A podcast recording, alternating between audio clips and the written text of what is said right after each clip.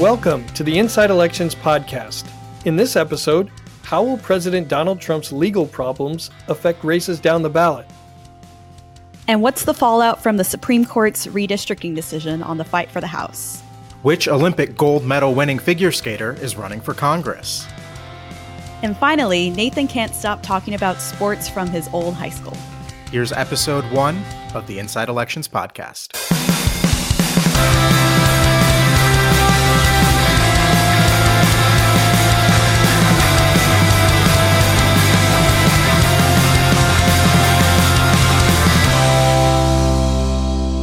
Hello, and welcome to the first ever Inside Elections podcast, where we analyze elections in a nonpartisan, data driven, and accessible way.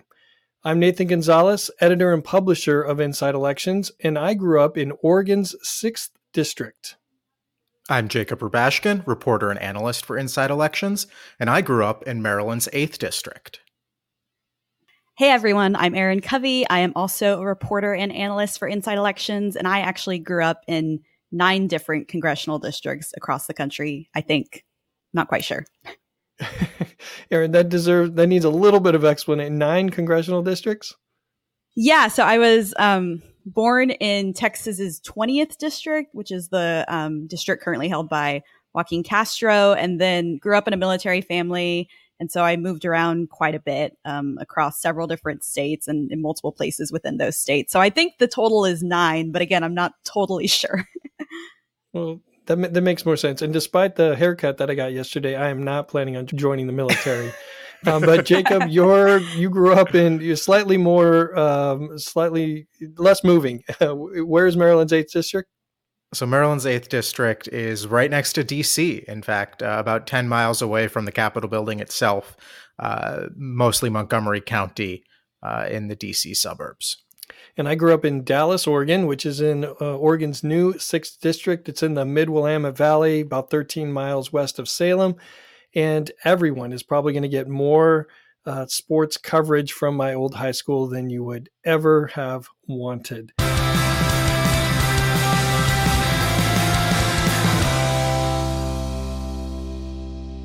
Before we get to our big three stories of this episode, what's one important development that folks should not miss? Jacob, why don't you start us off?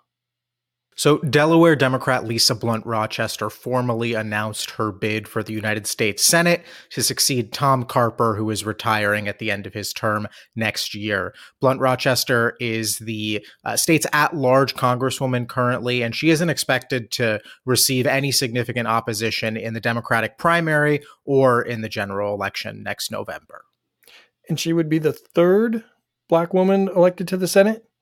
Yes, after Carol Moseley Braun and Kamala Harris. Erin, what's one development people should not miss? Yeah, so in other Senate news, um, Doug Ducey, the former governor of Arizona, announced that he is not running for the Senate in 2024, which, for those of y'all who have been following Arizona politics closely, shouldn't be a huge surprise. Republicans tried to recruit him to run for the Senate last cycle, but he decided not to run. And he has also um, come out pretty strongly against former President Trump on issues related to Trump's attempts to overturn the 2020 election results. And so, because of that, he has alienated quite a few Arizona Republicans, and he would have a lot of trouble winning a primary. And we're still waiting on independent Sinema, Kyrsten Sinema, to whether she's going to run for reelection. Is that right? Yes, yeah. So she hasn't announced if she's running. The only major candidates we have at this point are Ruben Gallego, who is running for the Democratic nomination, and then a couple of other Republicans. And Metro Council President Lynn Peterson and State Rep Janelle Bynum, both Democrats, announced their campaigns in Oregon's 5th District, uh, setting up what's likely to be a competitive primary with uh, 2022 Democratic nominee Jamie McLeod Skinner in one of the most competitive districts in the country. This is a district that stretches from the Portland suburbs down to Central Oregon. Used to be held by Kurt Schrader, and it's a it's a it's an important primary because Republican Congresswoman Lori Chavez de DeRemer is one of the most vulnerable Republican candidates in the country. Uh, this is a race that we have rated as a toss up and as a race to watch uh, all the way to next November.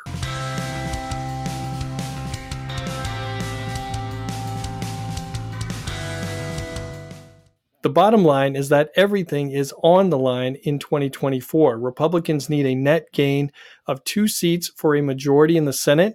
They can control the Senate, though, by gaining one seat and winning the White House because the new vice president could break 50 50 ties.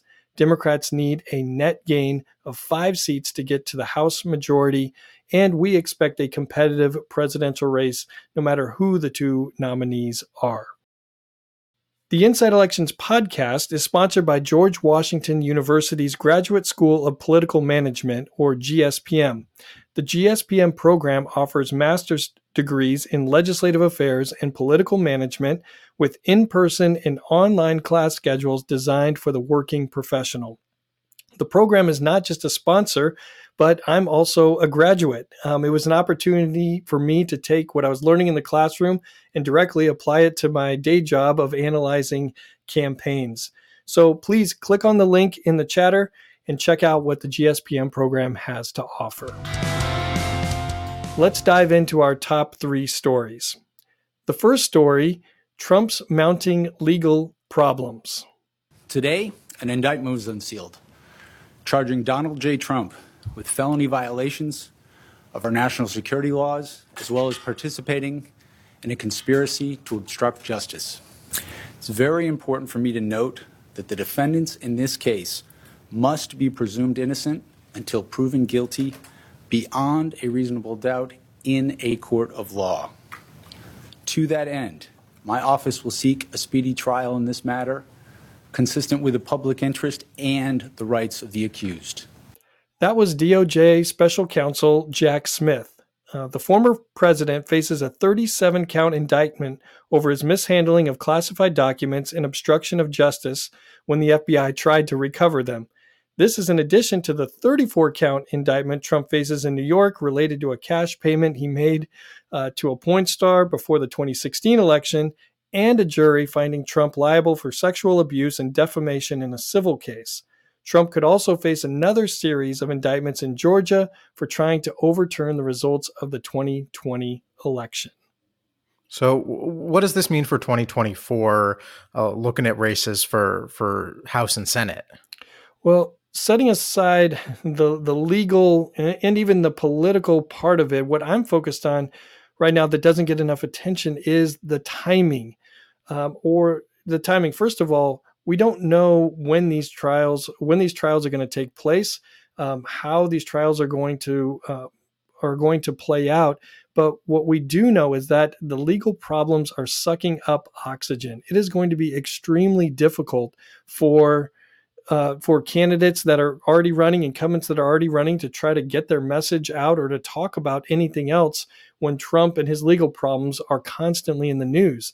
I think it's also having a a chilling factor on the cycle where there's so much uncertainty with his legal status and what's happening at the top of the ticket that some Republicans may not be sure if they want to get into the race because they're they're a little bit leery of joining a ticket or joining a ballot when he's at the top.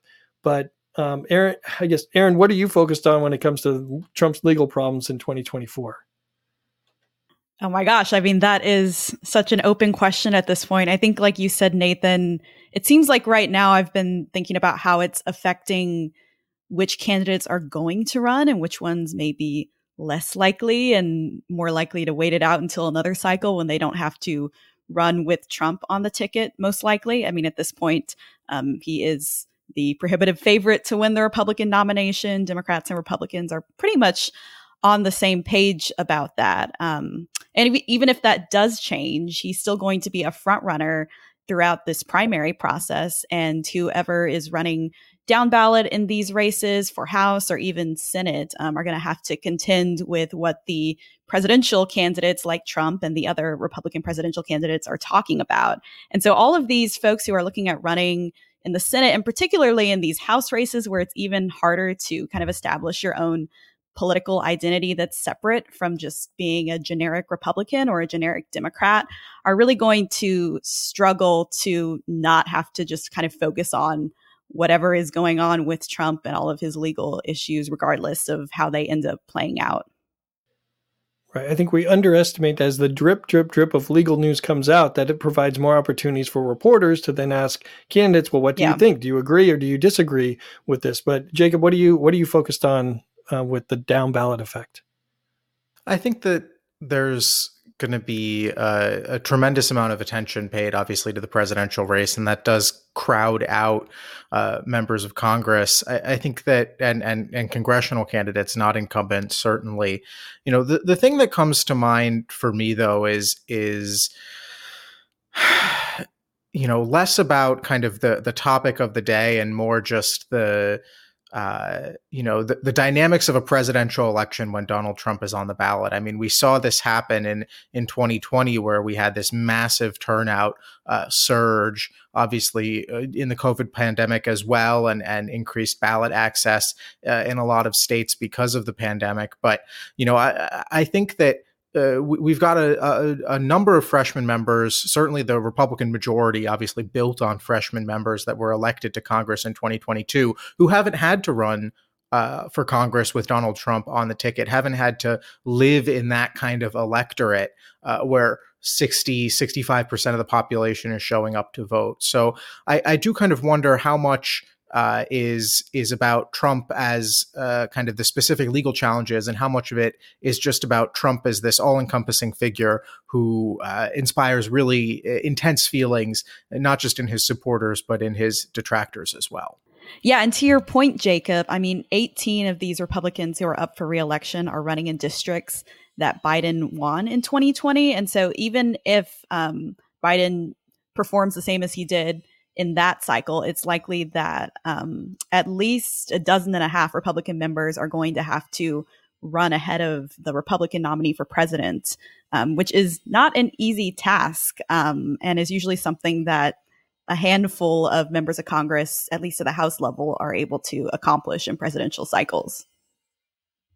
And Republicans who want to turn the chapter from Trump or don't think he would be the strongest general election nominee, I don't think have factored in what happens if he if he's not the nominee because he's not going to go away quietly, right? He's still going to be giving interviews and on social media and doing saying things and if he causes five percent of Republican voters to to stay home or not vote because he says it's rigged and he's he's angry and they support him more than any other party or institution, then that has a tremendous impact not just on the presidential race but on some of these down ballot races where Republican candidates need independent voters in order to either get reelected or to to win their races.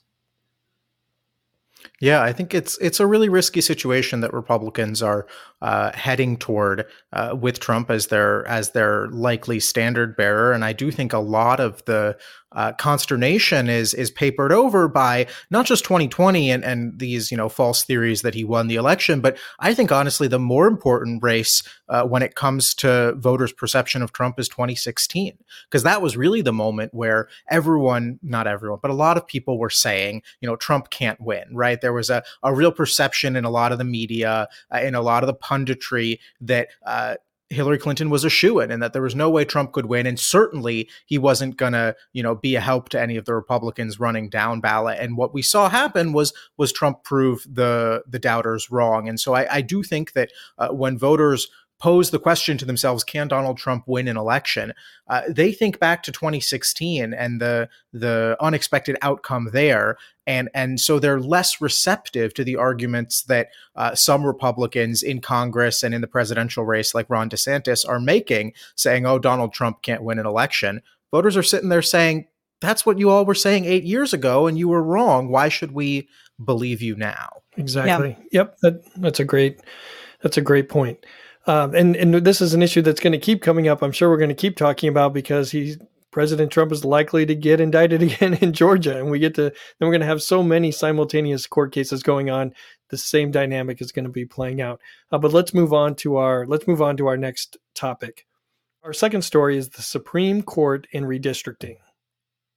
Yeah. So, Nathan, about two weeks ago, the Supreme Court ruled that Alabama's new congressional map violates the Voting Rights Act um, by diluting the political power of Black voters in the state. Um, so, this came as a pretty big surprise because the conservatives who currently have a majority in the Supreme Court have typically chosen to weaken the Voting Rights Act in previous cases. And so a lot of folks were expecting that they would uphold Alabama's new congressional map, um, but that was not the case. And so now the state is going to have to draw a new map and create a second congressional district where Black voters are in the majority or at least in the plurality. So currently the state has seven congressional districts, and only one of these districts is majority Black.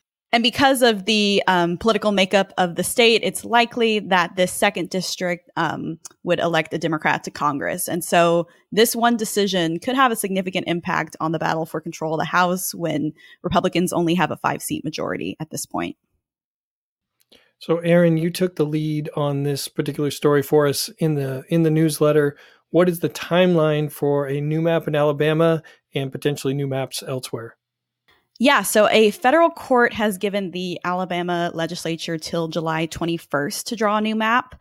That's a really quick turnaround, but the filing deadline um, for candidates who are running in 2024 in Alabama is in November. And so the state has to have a new map approved by then. Um, and if the legislature doesn't draw a new map or isn't able to come to a consensus, come to a consensus on a map um, by that date, then the court has the ability to appoint a special master to draw the map, which is a tactic that we saw used in a couple of states last cycle during the redistricting processes. And then for the other states, it's a little more unclear. Um, there are similar cases in Louisiana and in Georgia under the Voting Rights Act that could affect their maps um, now that the Supreme Court has ruled the way it did in Alabama. And so in Louisiana and Georgia, p- depending on the timeline for these cases, there's a chance that we could see two new um, majority black districts drawn in these states, and those would likely elect Democrats. And then Texas also has several voting rights lawsuits against their um, congressional map. And those lawsuits are not as far along as they are in Louisiana and in Georgia. And so it's less likely that the state would have a new map by 2024, but there certainly is a chance that um, the map, there could be a new map in 2026. And Jacob, what are the chances of? Uh, I know that there are some Democrats who think that there is an opportunity to gain ground in New York and Wisconsin. Um, what are the chances of new maps there, and does the does the the decision, the Supreme Court decision, impact those processes at all? The Supreme Court does not really impact those decisions uh, because uh, it, it specifically dealt with this question of you know uh, racial disparities in, in voting power and particularly kind of compact populations. Um, and and uh, the questions about the maps in Wisconsin and New York are not uh, race based by and large. Uh, there are hopes among Democrats that those two maps might uh, be redrawn, right? So Democrats retook the Wisconsin Supreme Court in an election this spring. Uh, there is a lawsuit working its way uh, through the system there. Some Democrats are hopeful that either the first or the third district could get redrawn to be more democratic, potentially both uh, redrawn there to be more competitive. In New York, uh, there's a similar case. New York had a very messy redistricting process uh, last year uh, that ultimately ended with an out-of-state special master being brought in by a court to uh, redraw the the map that the legislature had drawn. Uh, New York also saw a change in the composition of its highest court confusingly called the Court of Appeals. And Democrats are hopeful that the new justices on that court uh, will be more amenable to their argument uh, that the map should be redrawn. But we're still quite a ways away. There was an intermediate court hearing on that case. Uh, that court has to decide whatever that decision is will get appealed to the Court of Appeals. Uh, the Court of Appeals has to decide, and that restarts the whole process. Uh, there's a commission that's involved, uh, and then the legislature ultimately uh, will take their turn at drawing a new map. Uh, and depending on how aggressive Democrats want to be, they could make life very difficult for any of the six or multiple of the six Republicans who hold seats that Joe Biden would have won in the 2020 election in New York. Well, and I don't want to um, also forget to mention the redistricting situations in North Carolina and Ohio, where Republicans control the processes. Both of these states are expected to have new maps in 2024. And in North Carolina, um, because of the way the state's current congressional map is drawn and what Republicans are expected to do there, the VRA ruling from the Supreme Court could actually affect um, how Republicans in the state legislature in North Carolina are able to draw that new map. So they might not be able to draw as aggressive as a gerrymander as they were expected to draw before this ruling. And if people haven't uh, Googled the North Carolina Speaker of, of, the State House and some of the some of the uh, situation controversy that he's involved in, I, I, might encourage you to do that. Maybe be careful on a work on a work computer. Um, but uh, it's I guess when you when you boil it down redistricting, do we think that one party will have a, a significant net of seats when you factor in all of the redistricting stuff that we've just talked about, or is it going to be a wash and it'll be a straight fight for the House? Does one party have an advantage? I think it probably comes down to what happens in New York. I think, you know, the the prior to this Supreme Court case, I think it we probably would have given the edge to Republicans, but uh, the domino effect in Alabama, Louisiana, Georgia. I know that there's a case in Arkansas, even with a similar uh, kind of argument there. Um, there's another uh, related but distinct case in South Carolina. I think those probably counteract a lot of what we were going to see in North Carolina and Ohio. And then, you know, how aggressive are Democrats in in New York? I think is is the final piece to the puzzle. But we're just so far away, and it's dependent, you know, not on legislators whose behavior we can, uh, you know, somewhat understand, but uh, judges who who oftentimes, as as we just saw two weeks ago, uh, can surprise you. Right, Erin, what do you think? Yeah.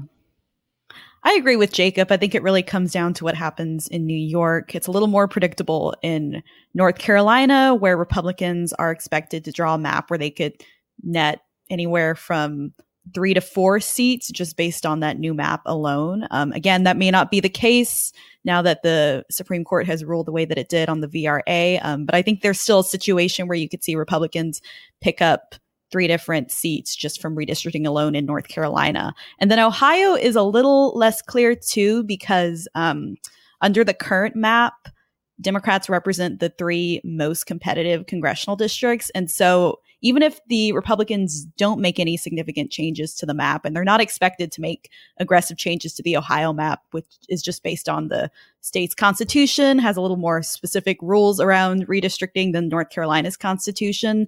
But even if Republicans kind of leave the map the way it currently is, there's a really good chance that they could flip all three of these seats since they're all held by Democrats. Um, and then, like Jacob said, um, because of the ruling in on the Alabama case, we could see anywhere from one to maybe three new Democratic leaning districts come up in these states in the deep South in Alabama, Louisiana, Georgia, and maybe even Arkansas. Um, but yeah, it really all comes down to this decision in New York.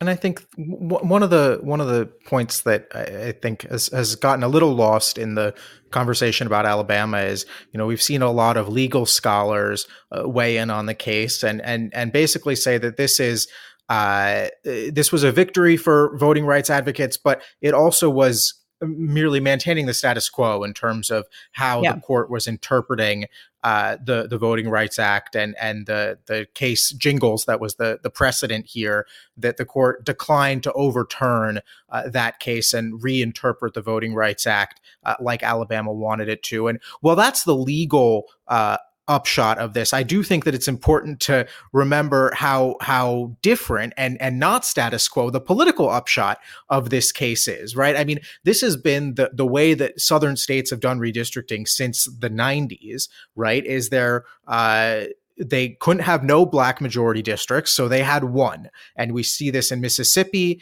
and in Louisiana and in Alabama and in South Carolina. Uh, this is uh, this is just how it's done and how it's been done for the last 30 years. And so even though legally this is a continuation, it's not an expansion, from a political standpoint, there really is a shift here in the understanding of how states have to draw these congressional districts in order to comport with existing law and yeah, and when I hear when we as we go through all of this, and uh, this is my third redistricting cycle uh, of of reporting, and it I it's I'm skeptical that there's going to be a lot of new maps. It just sounds like a lot of steps that have to happen in a very short amount of time and involving legal process. So we'll see how many new maps we have in 2024. Erin, you mentioned potentially some of them reaching into 2026, you know, and, and, it could be mid-decade redistricting. Uh, but um, so we'll be covering this. We'll be covering this throughout. Uh, but let's move on to our third story. Mathematically, it had to be perfect. Mathematically, Sarah Hughes had to win the long, and Michelle Kwan had to be third in the long in order for this result, and that's exactly what happened. Third-ranked woman on a three-man team wins the Olympic gold medal for the United States. Wow, what a finish. 16-year-old Sarah Hughes, Great Neck, New York, with an upset of Olympian proportions, takes the gold medal. Our third story is Olympic figure skating and Congress. So, New York's fourth congressional district is one of Democrats' best pickup opportunities next year. Uh, the Long Island district is currently represented by a Republican, Anthony D'Esposito, but it voted for Biden by 14 points in 2020, 57 to 43 percent, uh, which makes it exactly the kind of seat that Democrats have to win back in order to reclaim the majority. Uh, but it does look like that they will have to sort through a primary before they can take on D'Esposito in the general election. Uh, 2022 nominee Laura Gillen, who's the former uh, town supervisor of Hempstead, which is uh, the vast majority of this district, uh, is running for the seat. But Olympian Sarah Hughes, uh, who won a gold medal in figure skating at the 2002 Games in Salt Lake City, is also preparing to join the race. So, Jacob, you wrote uh, a long piece on this race in the latest newsletter in the latest Inside Elections. Uh, what are Hughes' chances of actually making it through the primary, even though she's the the name that some people may have heard of um, heard of most. So Hughes, who has, to be clear, not officially entered the race. She has filed, but she has not uh, formally launched her campaign or really done any sort of campaigning. It is a real underdog to begin with. It's always going to be hard to defeat a previous cycle's nominee, uh, someone like Laura Gillen. And uh, additionally, Laura Gillen has been around in the politics of uh, the South Shore of Long Island for the last decade. Uh, she won her town supervisor race in 2017, was the first Democrat to win that uh, seat in over 100 years. On the ballot again in 2019, very narrow loss. Then again, of course, in the primary and in the general. So Democrats have seen her, her name on the ballot any number of times uh, over the last couple of years. And so while Hughes does have a degree of celebrity, uh, she is a, a, hometown hero for much of Long Island. Uh, she is not familiar uh, to the politics of the district. And so she will be starting from uh, a less advantageous position than Gillen, who already has that political infrastructure uh, and name ID built up. So, uh, you know, Hughes will have to raise a lot of money. Uh, she will have to try and tap into the goodwill uh, stemming back to her 2002 uh, gold medal run, which was an upset. She was a teenager. It came right in the wake of 9 11 when New York was really still reeling from those attacks. And so she's got some cards to play here, but when she formally gets in the race later in the summer, is going to have her work cut out for her. What has she been doing since then? A lot of things. So, uh, after she retired from skating, she remained very involved both in the Olympics or as an organization, uh, in the Women's Sports Federation, founded by uh, tennis superstar Billie Jean King.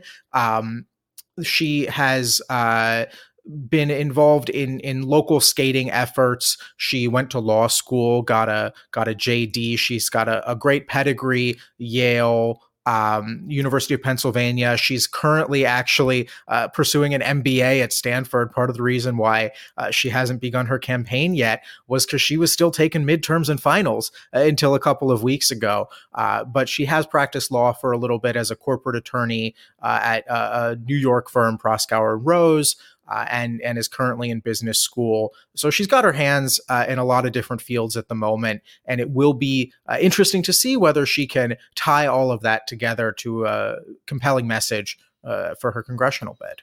She's collecting all the Ivy League Infinity Stones. I see. um, and I feel like Hughes is the the type of I don't know, celebrity. Maybe that's the the right word. Where she may not be a name that you immediately remember, but if you see the clip on YouTube or you listen to it, then then yeah. the memories start coming back. I, I, we don't have to go through exactly uh, where the two of you were in 2002. uh, but um, pro- we were probably in different places in life. But I don't know. Had you had either of you heard of Sarah Hughes um, when we before as we started talking about this race as she came onto the scene? No, not not uh, not really. This is where I, I admit that I wasn't paying all that much attention to the the 2002 Olympics uh, in in Salt Lake City, um, but uh, that's just me. She's she hasn't reached Mary Lou Retton status, but I don't know. Maybe the two of you we're, we're, reaching we're reaching even we're reaching even further back. Look, um, I, I, do think though, you know, none of, none of us are none of us are in the district, and and what her uh, bid is gonna is gonna rely on is is the goodwill uh, from Long Islanders, right? And can she really, you know, take that local girl made good angle and and tap into um, the the feelings uh, of of the electorate there, and and especially you know the older electorate that both uh, remembers that Olympics and votes more regularly in primaries. I mean, it seems like Olympians have done pretty well um, when they've run for Congress. Maybe not as well as astronauts, but um, like you had Monica Tranel in Montana last cycle. Um, I'm sure that both of you can add more names to that list. Well, she lost. Uh, yeah, but she, she came did. close, but she, she, she she did win her primary, uh, which is the first step for Hughes. You know, the other Olympian that comes to mind is uh, Olympic bobsledder uh, Herschel Walker, better known for uh, some other athletic feats of his. Uh, but he also, you know, won his primary convincingly, clearly off the strength of his bobsledding run. I, I think at the 1994 uh, Olympics, but I'm not sure. Um, I don't know, Nathan. Can you think of other Olympians in in recent memory who have uh, tried or or made it to Congress? There was a, an, an Olympian who ran. Gosh, I, I do this for a living, so I should have these names. But he he was running in Colorado, I want to say, but it was in one of those events with multiple where multiple events, like you're riding horses and you're oh, shooting yeah. and you're. Um, Eli Bremer. Yeah, Eli right. Bremer. Um, who uh, was running for Senate, right, and didn't make it out of the convention uh, out there in Colorado. Right. Yeah. He was good. a pentathlete. Good pull. Look at this. You're like or a heptathlete, resident Olympic expert. yeah, we're giving well, you a new title after this, Nathan. Jacob. One of us, one of us wrote an article about uh, Olympians running for Congress. Uh, I don't think it was me, yeah, but I, I think I do remember reading it. it, it I do too. That's why I was asking. I remember. And I'm getting so article. old. I'm getting so old that I forget even things that I wrote uh, just a few weeks ago. Um, but uh, yeah, the key is whether she can transition, Hughes can transition, you know, that celebrity status into real support and real votes, because ultimately, yeah. Ultimately that that's what matters. I, I think that it her her struggle will be in, in part at least the celebrity can be an advantage. It's obviously a very strong card she has to play but it also has its downsides and we see this in her kind of quasi launch right? Not every candidate when they file for office is going to get stories written about them in CNN Washington Post New York Times. Every major media outlet covered her filing in the race. She was still at Stanford. She wasn't actually uh, ready to jump into that contest, uh, but was faced with this kind of deluge of of immediate news coverage. Uh, she you know, we'll have to contend with that additional spotlight. You know, we saw something very similar out in California where Ben Savage, the actor, uh, is running for Congress to succeed Adam Schiff.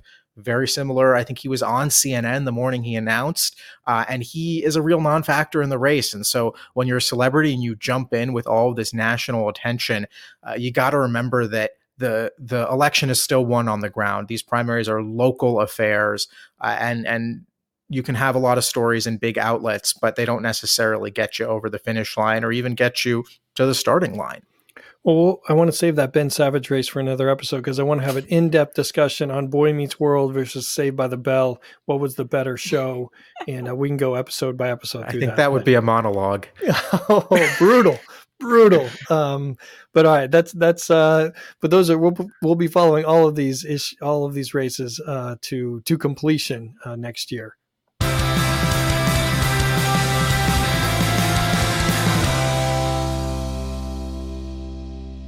And finally, our last segment, Look What I Found, where we highlight something new we've stumbled across. It could be political, sports, music, something else entirely. You never know what you're going to get with this segment. Erin, what did you find? So I started um, watching a new show with my roommates that's called Mrs. Davis, which is basically about this nun who is on a mission to defeat this algorithm that has taken over the earth because she thinks that the algorithm is responsible for her father's death. Um, so it's actually weirder than it sounds. I'm like on episode It's weirder than four. Yes. Weirder this- than it sounds. Okay. Yeah. It um a lot of twists and turns. Um it's very quirky. It's fun though. It's like keeping me entertained. I normally don't go for sci-fi, um, but I'm enjoying it. So I think I'd recommend it. we'll see how it ends. How many episodes are available at this point? Oh, I think it's just like seven or eight episodes. It's pretty short.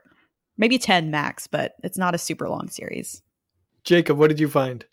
So I found a show on Netflix, uh, a new show called The Night Agent.